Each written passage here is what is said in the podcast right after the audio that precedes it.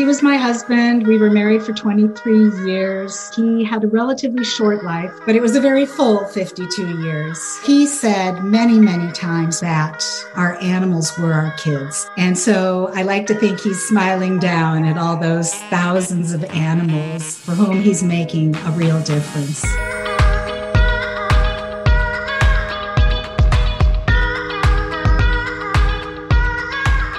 Well, hello there, and welcome to the Exam Room Podcast, brought to you by the Physicians Committee. Hi, I am the weight loss champion, Chuck Carroll. Thank you so very much for giving the show a listen, or a view, or a download, wherever it is in the world that you are. We appreciate the fact that you are here. What is your legacy? And how do you want the world to remember you after you're gone? And how can you continue to leave a mark long after you've left this earth? Well, today you are going to discover that, in fact, you can continue to make the world a better place, a healthier place for generations to come. On today's show, we are going to learn how to do just that and the impact that it can have. I'm going to be speaking with Alysoun Mahoney. And following the unexpected and sudden death of her husband, Greg, she became driven to carry on his name and to continue supporting the causes that were near to their hearts. The very causes that aligned with their mutual loves and compassion. Now, Alysoun is here to share their love story. It's an unbreakable bond that began in perhaps the last place that you would think that the seeds for a lifetime of romance would be planted. It's funny to think that two people who met in such a way would go on to become devout vegans. But life is interesting like that and Alysoun. She will be sharing how today she is carrying on that love and honoring Greg's memory through a foundation in his honor, the Gregory J. Reiter Memorial Fund. And now, even if a foundation isn't in the works for you, today you will still be learning how you can carry on with your legacy and plan to continue to support your passions well into the future so that the values that you hold dear today can be propped up for many, many years to come. You're also going to be hearing from Kim Intino. She will be here to help guide us through the steps that it takes to plan ahead you know, because doing this doesn't have to be a maze or require a mountain of paperwork that takes weeks and months to fill out. Kim will be here to show us how we can streamline that process, make it quick and efficient so that you can continue to support the message that eating a plant based diet for the health of others, for the health of animals, and for the health of the planet is the way to go. And now, before we go there, let's start with the love story here and the legacy of a man whose love of animals is being carried on to this day.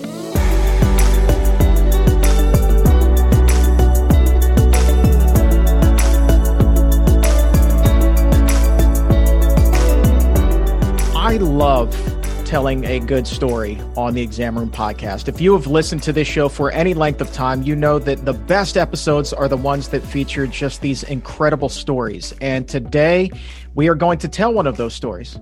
And we're going to tell it from a very poignant point of view, from the point of view of a woman who is not only a huge supporter of the Physicians Committee and this show, but the point of, of view from a woman who is really wondering about legacy.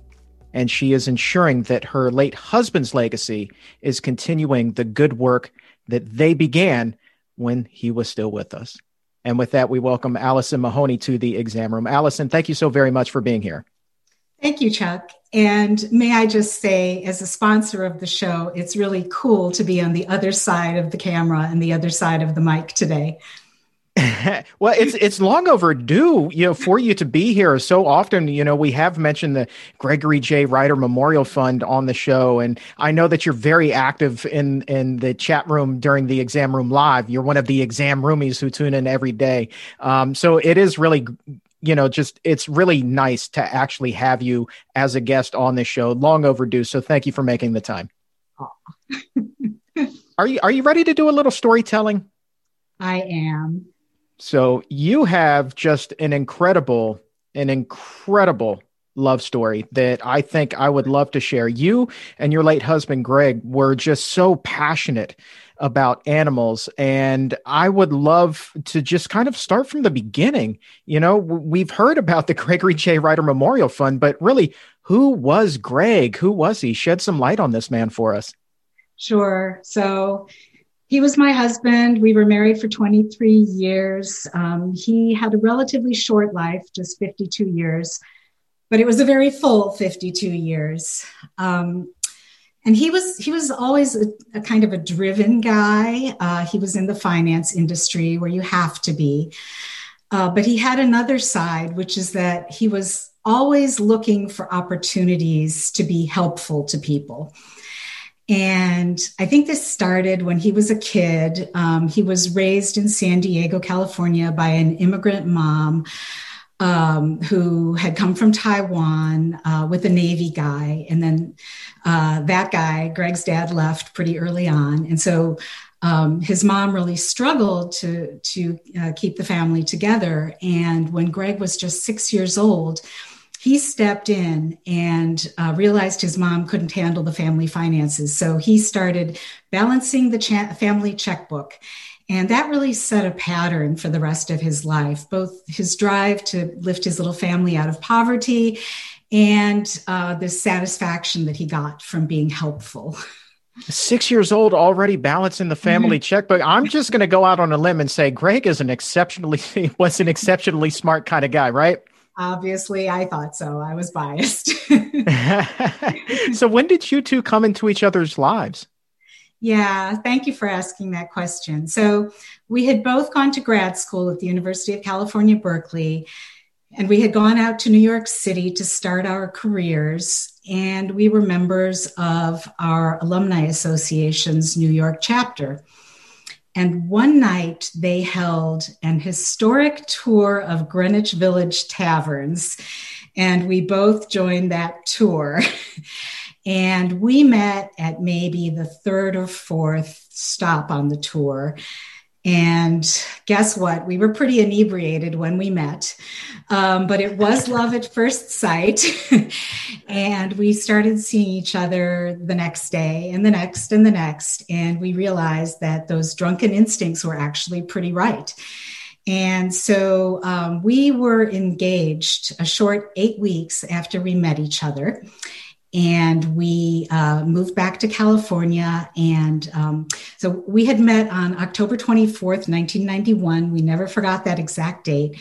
And we decided that it would be symbolic to hold our wedding on the first anniversary. And then we were married on October 24th, 1992. Daggone. When it's right, it's right. And you know, even if you do meet on a tavern tour, you're the exception, not the rule. This is just fantastic. I, I told you at the top this was going to be a great story.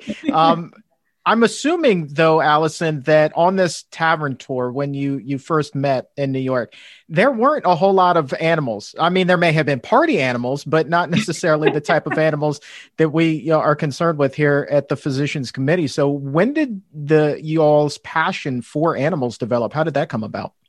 Right. Thank you. So, um, we had both had cats and dogs from time to time growing up. And we adopted our first cat just a few weeks after our wedding. Um, but that's not terribly unusual for new couples, right? Um, but I think what was a little more unusual was that pretty early in our marriage, uh, animals became the central focus of our personal time. And we adopted during the course of our marriage uh, 17 animals. This was important to me. I counted exactly Um, and uh, not only was that a fairly large number of animals, but we took in a lot of difficult cases, animals who had nowhere else to go.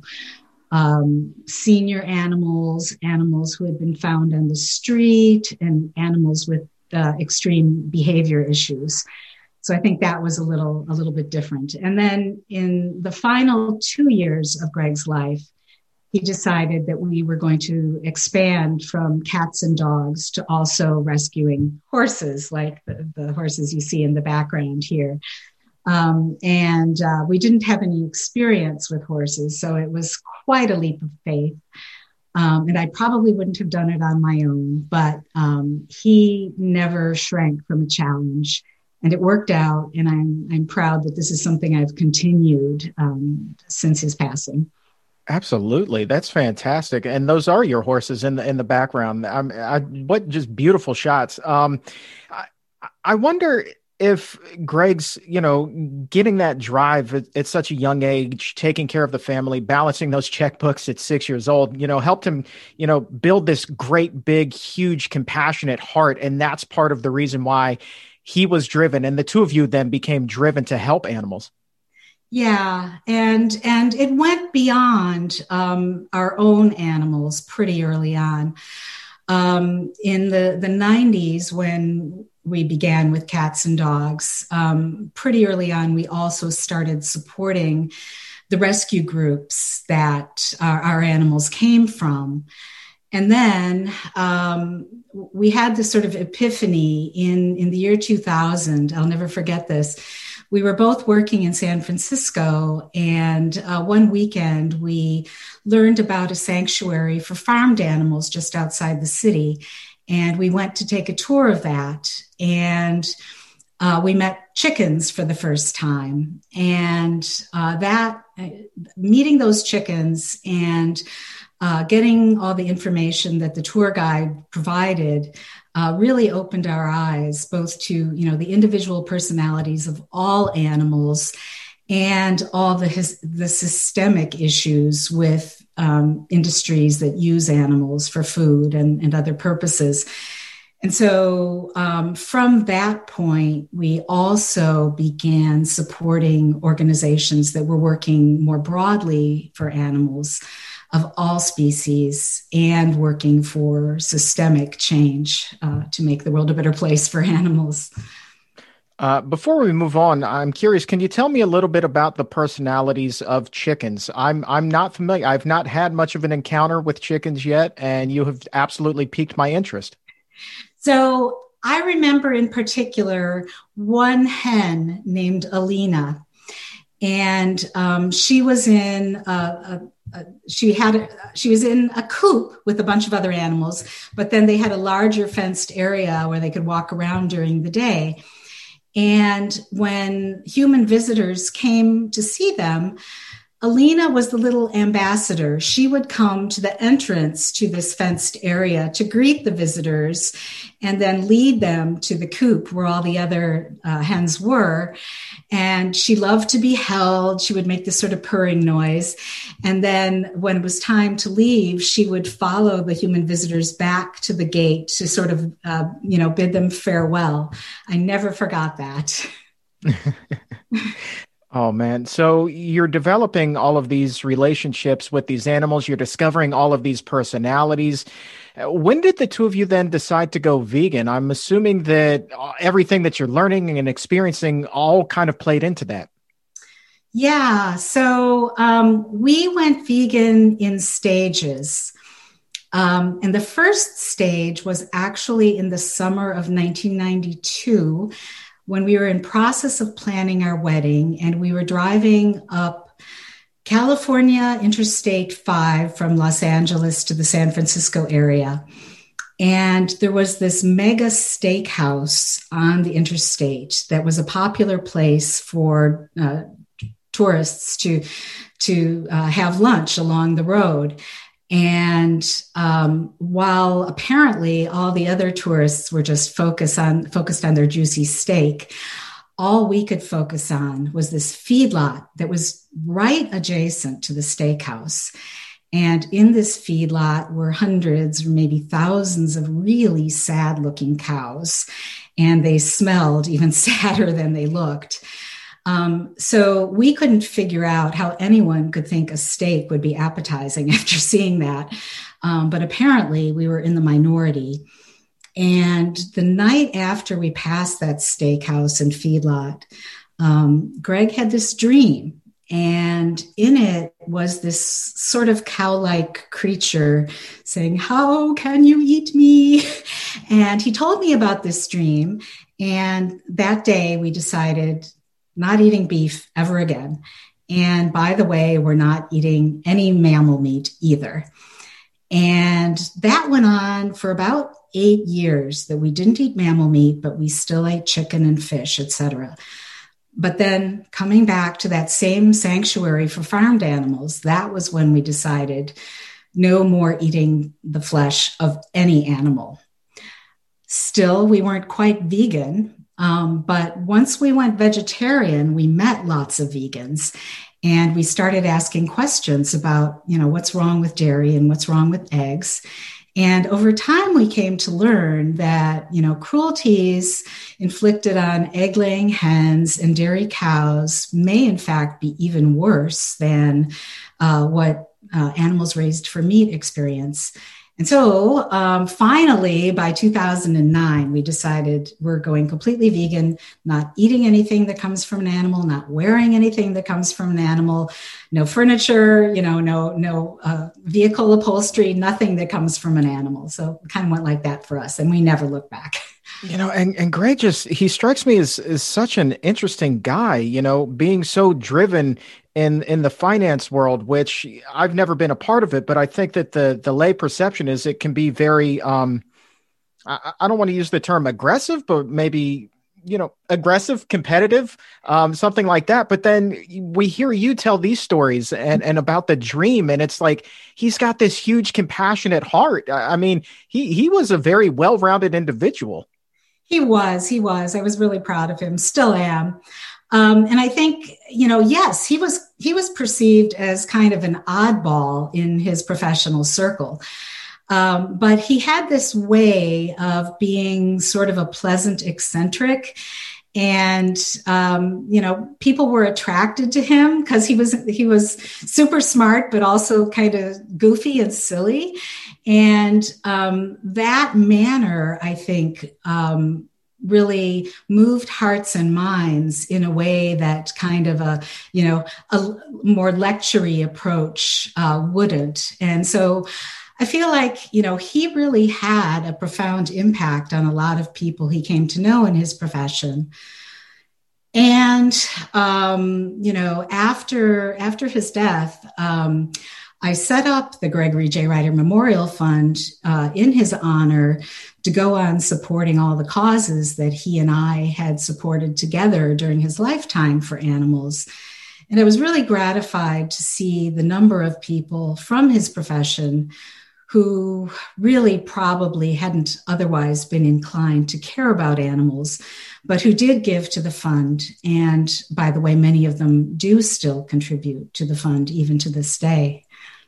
Isn't that so interesting? I think it was uh, Shakespeare that, that wrote, To thine own self be true. And mm. I think that there's something about authenticity that we as humans just recognize and we gravitate toward because so often we feel the, the need to put on airs or wear these masks. But if you're someone like Greg and you are just living your true life every single day, people are going to recognize that, even if you are perceived as being that oddball. But you know what? That oddball, he's got something that not a lot of people do. Right, right, right. And he was good at what he did, so so that helped as well. oh, well, naturally. um, I'm curious. So, before his passing, did the two of you get the opportunity to talk about what it is that you may want to do upon your passing? Had you put any plans in place? Right. Well, you know, because he died in an accident, um, we didn't really have the opportunity for those deep discussions that that some people do. Um, but um, we, you know, if you talk about legacy planning, um, sure, we had from time to time talked about, you know, we should probably do a will. But I think for, you know, quite a few years, we were one of those couples who said, yeah, yeah, but gee, how do we get started? And then we put it on the back burner. But um, one day, um, one of the major animal rescue groups here in the Washington, D.C. area held a workshop um, with an estate planning attorney who happened to focus on pet trusts. And Greg went to that workshop and he liked what he heard. And so shortly thereafter, we decided to hire her to be our attorney. And we worked with her to prepare our first will and our first full legacy plan. And I remember it distinctly. It was in um, October of 2011 when we, we did that first plan. And um, basically, we had three goals. Um, we wanted to provide for our human family, like pretty much everyone does, right? Um, but our families were pretty small. Um, so that was relatively easy in our case. Um, but then there came our companion animals. And initially we had our cats and dogs. And then at the end we had our, our horses too. Um, and so uh, we spent a lot of time figuring out how to plan for them. And then last but not least, uh, we wanted to leave resources for organizations like PCRM, uh, all of the organizations focused on different aspects of advocating for animals that we were already supporting with our annual giving. You know what? I think that there may be some people listening right now or watching this, and they're probably saying, you know, so the, he they they were able to figure this out, but it just it still seems like this overwhelming, complicated process. And as you said, I don't know where to begin. So, how difficult really was that process for you to begin to get your plans in order? So, I I like to think of it like this. Um, you know, you can imagine a scenario where you haven't done any kind of a will or any kind of a legacy plan. Um, and, you know, in that scenario, um, you know, speaking to your listeners and viewers out there, what's going to happen to your family? How difficult are you going to make it for them? And if you have companion animals, you know, who's going to take care of them? Um, you know, your resources are going to get held up in court, maybe for years. Um, they're going to get whittled away. And in the end, they probably won't go where you want them to go. You know, but then think about the other scenario where you've taken the time to do that legacy plan and then your your loved ones are provided for whether they be human or or animal and you know your resources are freed up in a matter of weeks or, or months rather than years. And those resources are pretty much where they were when you know at the time of your passing. So when you think about those two scenarios uh, any stress involved in in working on the legacy plan is so well worth it. Well, okay, I, I love that, and and here's a big question uh, for you. Uh, the the Gregory J. Reiter Memorial Fund was the very first sponsor of the Exam Room podcast. And I've always wondered what is it about the physicians committee that makes you know piqued your interest why why did you find it important for the physicians committee to get your support so uh, we began supporting pcrm together in 2010 um, and that was a big year for us where uh, we were, you know, we had both advanced in our careers to a point where we could begin making significant contributions to a number of organizations that, that we thought were doing great work. Um, and um, although we supported, and I still support, a number of animal advocacy organizations, it really struck us early on that PCRM has a special niche in that it ties together in one neat package um, a better world for animals, a better world for our environment, and better health for individual humans. And we got to see a very specific personal example of this very early on because in about 2012, um, Greg's very closest colleague was diagnosed with esophageal cancer, and he thought he only had a few months to live. And this was a guy, you know, quintessential finance guy um, who didn't really care about animals at all. Um, but he had a very strong instinct for self preservation, shall I say. And so, as soon as he got that diagnosis, he started doing his research and he learned about plant based diets. And as part of his treatment plan, he insisted that he um, although he never went completely vegan, he insisted on a primarily plant based diet. And he did go into remission. And now, eight years later, he is still alive and well and cancer free. So that really hit home for us the importance of bringing human health into the discussion of what's best for animals and the environment too in going plant based. Holy cow. I was not expecting that turn in this conversation. What a story that is. Man, congratulations to, to that gentleman. That is fantastic. Um, I, I got to ask, as long as you're here too, how did you first hear about the exam room and why, why specifically did you want to uh, help us out with the podcast? Right. So, you know, I am today, I am really proud that I was one of your early sponsors. I feel like a proud parent here, you know, because you should be. I started sponsoring you when you were a once a week podcast, and now you're, I guess, a twice a week podcast plus the daily Monday through Friday Facebook Live broadcast, right? Yeah, we're staying and, busy. and um, so, you know, I've talked about, you know, the guy that Greg was, right? And, um, you know, he went around the world traveling for his work and he always looked for opportunities to squeeze into a discussion some, some mention of veganism and the reason for his personally being vegan. And now that he's no longer here on this earth to do that, there's this great gap. And I'm always looking for ways to fill that gap. And uh, your program is so perfect for this um, you know, you have that international reach and, you know, you talk about, uh, you know, plant-based diets and you talk about, you know, getting animals off the plates and out of labs and out of mes- medical training in a way that, you know, it's really hard for anyone to disagree with. And, you know, in this, this time of the pandemic in particular, when so many people are just to the point where they want to turn off the news altogether you know you your programming to me is just it's real uh, and yet it's very hopeful. And that's a really difficult balancing act. And I, I, I just think it's wonderful what you're doing and I'm really well, thank you. you. thank you. Uh, you. You are someone who gets it. I mean, that's we like to have fun. We definitely don't like to put on airs or wear masks. You know, we we kind of have adopted the Greg philosophy and you know, be yourself and be authentic and get that good information out there. So thank you so very much. That is a huge compliment.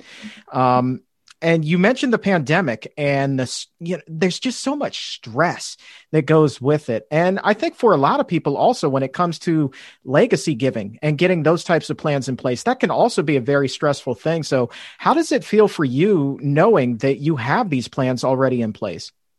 Um, you know it gets back to me um, to you know envisioning the future for my animals I know that uh, when I'm no longer here, you know, I have resources set aside so that my animals will be well cared for, that people I trust uh, can step in and and give them the care that they need.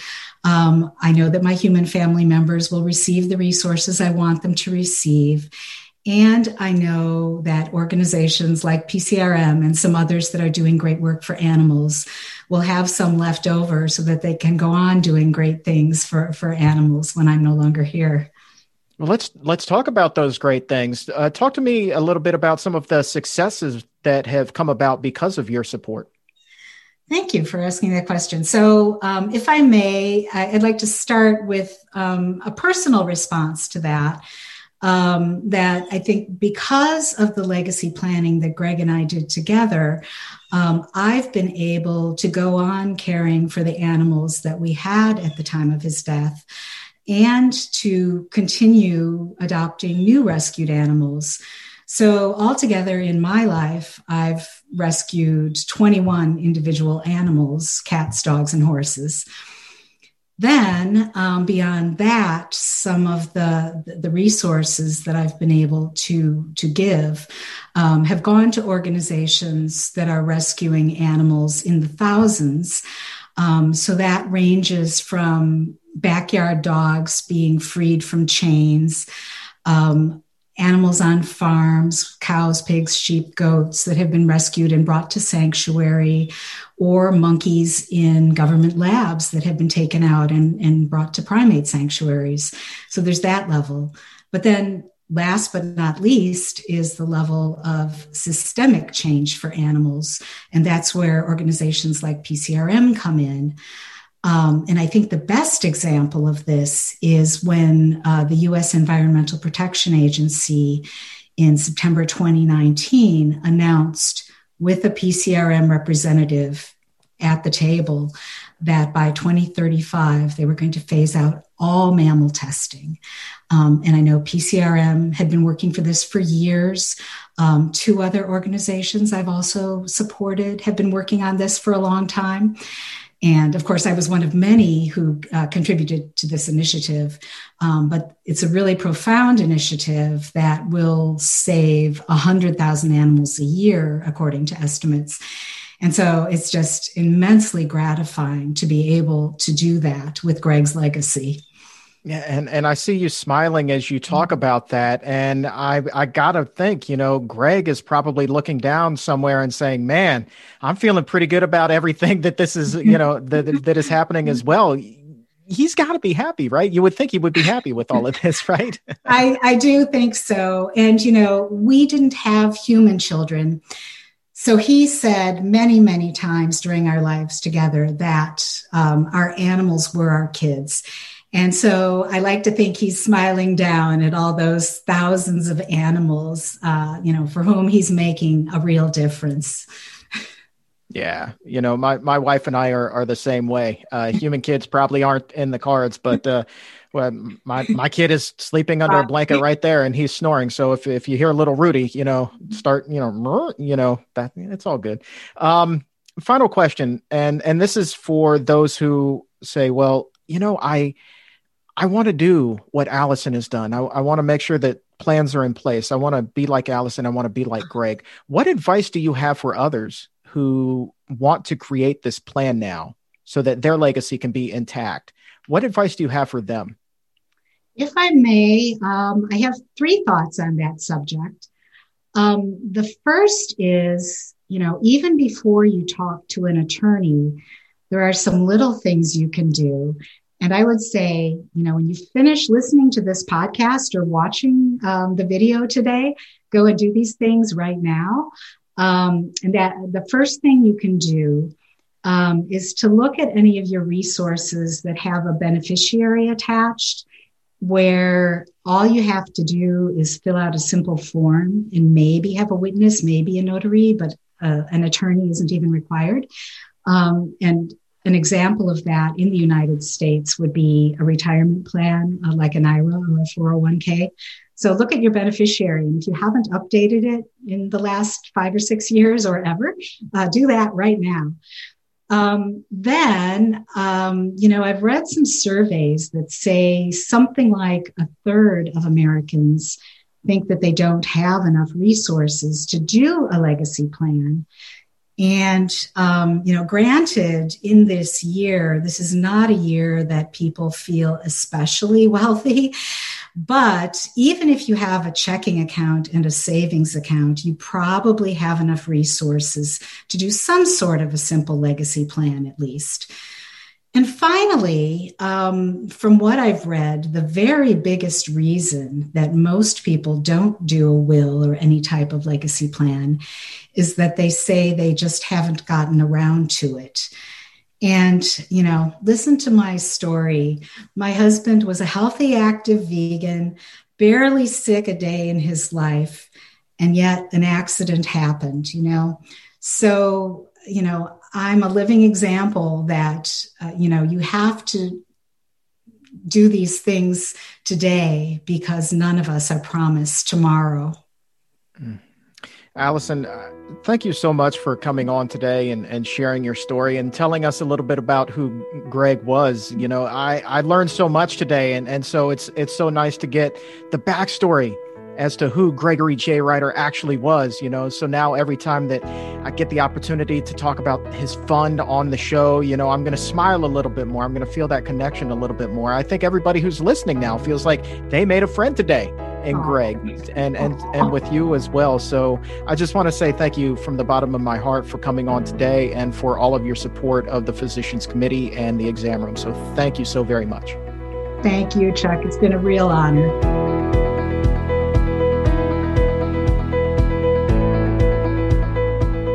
What a great love story. Alysoun and Greg. You know, he really was one of a kind, a man whose competitive drive in business was equaled by his compassion for animals. And it is Greg's compassion that is continuing the work that he began in his life. It continues to this day.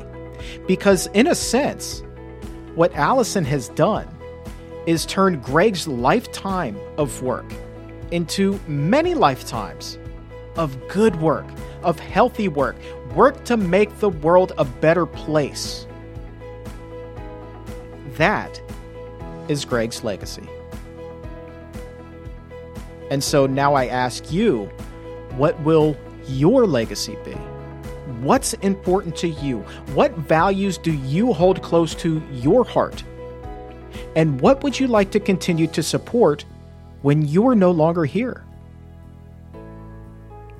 Think about that one for a moment. And now let's talk about how we can ensure your legacy. You know, for a lot of us, it can be puzzling, it can be a mystery, and honestly, perhaps even uncomfortable to think about initially. Because we all know that our time here is temporary, but putting that on paper makes mortality a reality.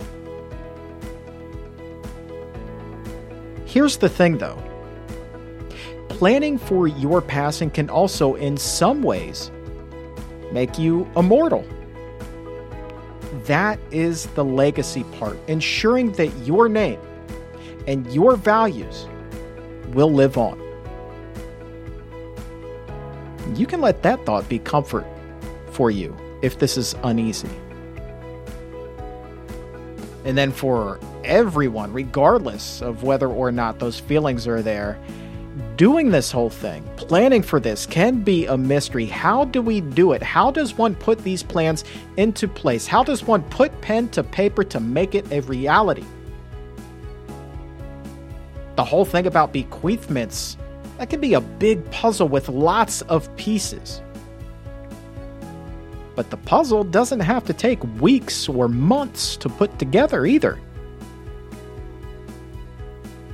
And of course, there's also the question of do I even have enough to have a legacy, to do any good? Should I even bother with this?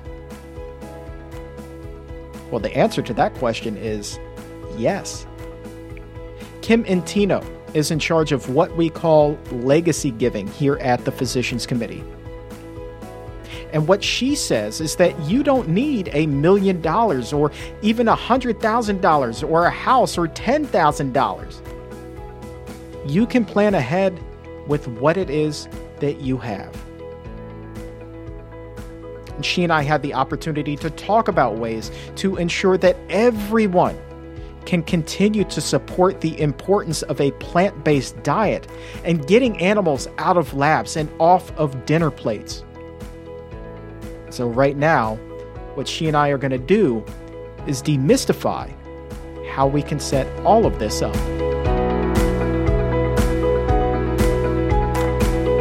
Continuing our discussion about legacy giving here on the Exam Room podcast, brought to you by the Physicians Committee, we just heard the wonderful story of Greg Reiter and Alysoun Mahoney and how Alysoun is honoring Greg's legacy by continuing to support his passion and his love for animals after his own passing and all the good work that's coming out of that.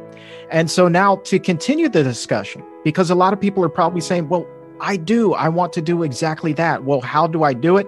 I want to welcome our Director of Legacy Giving here at the Physicians Committee, Kim Intino. Kim, thank you so very much for joining us. Oh, thank you so much for having me and uh, and having the uh, podcast be on this important issue. How great was Alysoun's story? Isn't that incredible? It was just, you know, I, I have heard it before. I've talked with Alysoun before, but the way that it, that she just came out with so much emotion and so much really pointed information was just fabulous. Ah, I, I love it so much. And uh, I mean, just, you know, I've, I've talked about this on the show before, you know, getting my start in media, doing a love song show. I just, that portion of their story really stands out to me. The fact that, you know, when you know it's right, it's right. And so that love you can really tell is it's it's there to this day and it never goes away.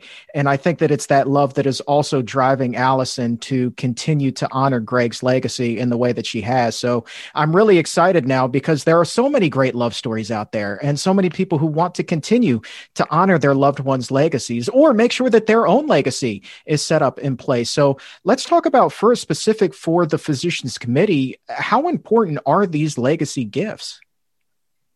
They are incredibly important because approximately 15 to 25% of physicians committee's budget every year, the income comes from people's estate plans and their bequests. 15 to 25% of our income every year comes from that. Wow. I had no idea it was that much. I always thought it was just the donate button on our on our website to be no, honest with you. No. And you know, as a matter of fact, a bequest that someone leaves, their legacy is often the largest gift that they ever make in their lifetime. Wow, I did I did not know 15. Wow. Okay, so we are talking something that is of the utmost importance here. So, um, let's talk about maybe the different kinds of legacy gifts that our members tend to make. I didn't realize until we started talking about doing this episode that there were multiple kinds of legacy gifts. So, what what are the various kinds here? There definitely are. And as Alysoun mentioned briefly, some of our members choose to do a charitable gift annuity. Other members will name the physicians committee as a beneficiary either on their IRA, their 401k, or even their life insurance policies. And some just you know say that it's it's the will that i want to do in fact the the majority choice of our members is to leave a bequest in their will for the physicians committee. And those bequests can be anything from cash, you know, straight up cash bequests to things like jewelry, real estate, rare coins, artwork, you name it. Um, it all makes a difference. Ah, I, I didn't realize that there was such a wide array of gift giving. Uh, that's that's actually very fascinating to me. Um, is it easy for someone to actually update their will though and include the physicians committee on there? Or is this kind of a, a long tedious drawn out kind of a process that'll make you pull your hair out? While there does need to be some thought and planning it isn't as challenging as people think. In fact it can be quite simple to do and quite liberating once you've once you've had it done. And actually um, the physicians committee has a little cheat sheet uh, of five simple steps that people can do right now starting today to get started in in planning their legacy and that first step is just get organized you know find all of your legal and financial documents that are around the house that that represent the assets that you have and the bank accounts and, and just anything like that and just get it all together. And then the next step, prioritize. Think about what's important to you. Who, you know, is the person that you want to provide funds for? What what fuzzy all your fuzzy animals, I'm sure, you want to take care of. And and what are the charities and the organizations that really get your blood pumping and that you want to support? take some time to think about that and, and to and to get that in order for yourself. Um, the next step is think of a person that you trust who could serve as the executor of your of your will or the, you know, the one who's going to make sure that everything gets done. And then think of another person because sometimes the first person you might choose uh, is not able to do it or, or, willing to do it and so you just want to have a backup plan there. And of course uh, also as Alysoun mentioned really we we do suggest that people hire an attorney. And guess what that does not have to be complicated or expensive. It can be quite reasonably priced depending on the type of will that you want to do. And there are a ton of resources out there. Physicians Committee can point you in the right direction of, of uh, estate planning attorneys who would be wonderful at helping. And the fifth step, in case you were counting, is you know how we say maybe people know that in the world of real estate you say location location location well, when it comes to your legacy plans, update, update, update. So anytime a life event changes every couple years, you'll want to look at that document and just make sure that it still reflects your values and your wishes and your hopes and dreams.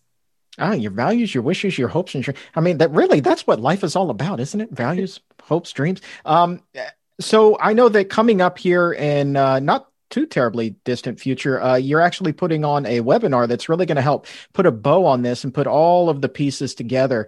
Um, talk to me a little bit about what it is that's happening on October 29th. We are so excited about this here at the Physicians Committee, and I invite all of our podcast listeners, our members, everybody out there who can hear this or view this to join us. Uh, on October 29th, it will be a Zoom webinar and it starts at 6 p.m. Eastern Time. The webinar will feature a Physicians Committee member, Alexandra Overhoff. She is an estate planning attorney, and myself. And we're going to be walking you through the steps to create your amazing legacy. The way that you can register for this is head on over to pcrm.org slash events and look for the webinar and register for it. It's free, in case I didn't mention that. And if by chance you register but you can't attend, and please be sure to register, you uh, we are recording it and we will email it to you. I will personally email it to you after after it's done. So we're going to have so much information that I think will make people really jazzed and excited to to get moving on this very very important life life event let me ask you this. You know we we heard Alysoun mention that a lot of people probably think well i don't have enough to set up a, a, legacy donation. What can you say to that type of belief? You know is there such a thing as not enough or how does this process work if somebody isn't you know rolling millionaire deep? I'm so glad that you asked that because it does come up all the time and and then i was thinking about it as i mentioned things like real estate and jewelry and coins. And sure you know of course those are wonderful but you don't have to have all of that to make a difference. Eh, you know when you look at the 15 to 25% of our income that's made up of people's bequests that's everything from a few thousand dollars in their account to to you know one ring that was their grandmother's whatever it is and it's more about think about the bigger impact that any gift can have years later. As Alysoun mentioned, contributions to physicians committee lead to major decisions from the EPA down the road. And the good news is everybody who leaves a legacy can have a little bit of that victory be a part of their legacy. And with that in mind, what final tips do you have for somebody who's considering joining us on October 29th and really wants to get going with legacy planning? Plan early, start today, and update often for sure. And we also, the Physicians Committee, has a section of our website that is dedicated specifically to legacy planning. It is pcrm.planyourlegacy.org. So visit that and check it out. A ton of information at your fingertips there. But this is my favorite favorite tip. Please email me or give me a call. You can find my information on the website. I believe Chuck may be sharing that information after as well. I will email you your own very private, personal, special copy of the five simple steps. And I'd be happy to talk with you about your plans, your hopes, your dreams, the things that are getting in your way. How can we remove those obstacles and help you create your legacy? Outstanding. And we'll go ahead and we will drop your email address and, and all applicable URLs in the episode notes. so if you're listening to this on Apple Podcast or whatever service, just scroll right on down and boom, one click away. It'll take you right there. You can fire off that email or visit the website. Kim Intino, thank you so very much. This has been fantastic. Thank you, Chuck, for uh, for letting this episode happen, and thank you so much, Alysoun, for all your support to the Physicians Committee and for sharing your amazing legacy story.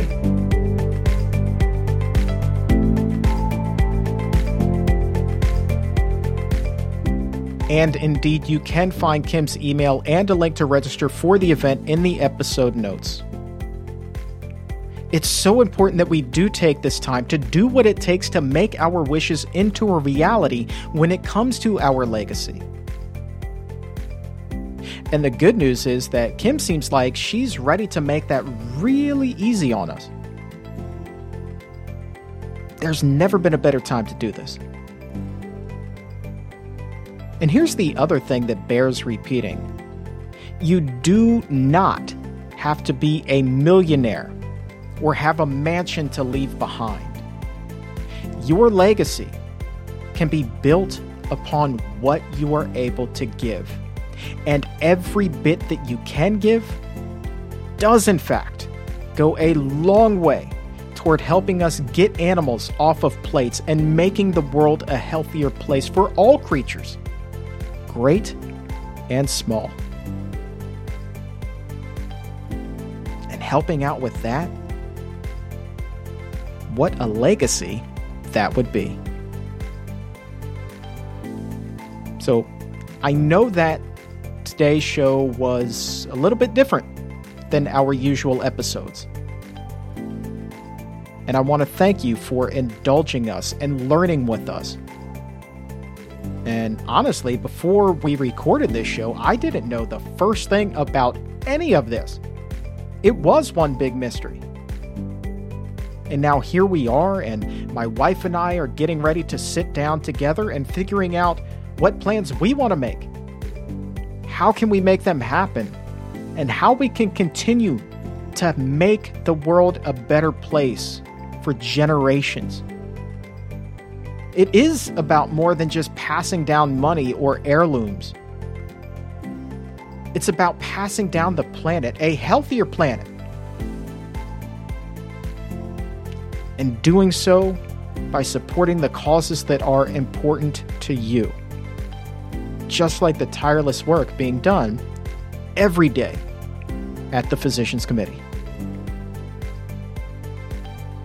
Let me tell you, based off of emails that we have received from listeners, this life changing and life saving information that we talk about on the podcast every week is making a difference. We've heard from so many people who have lost an extraordinary amount of weight and been able to transform their health in ways they never thought were possible by adopting a plant based diet. And because everything is so interconnected, not only did their health improve, but so too did the health of the planet and certainly the health of animals. Speaking of which, I can also tell you that thousands and thousands of animals are being spared from unnecessary testing in labs because of the work that we have done here at the Physicians Committee. And thousands more will never find their way onto a dinner plate either. There is no question that our work here is making a difference. And your legacy just like Greg Reiter's, can be a big part of that. So please help us and start to plan with Kim so that you can continue to make that difference. Leave that legacy, make an impact for many, many years to come. I want to say thank you once again to Alysoun Mahoney for her support of the exam room and for sharing such a heartwarming story with us on the show today. And also to Kim Intino for joining us and taking the mystery out of this entire process. I really do hope that you register to join her at that seminar. And for everyone here at the Physicians Committee, I am the weight loss champion, Chuck Carroll. Thank you so very much for listening. And remember, stay safe, take a stand, and keep it plant based.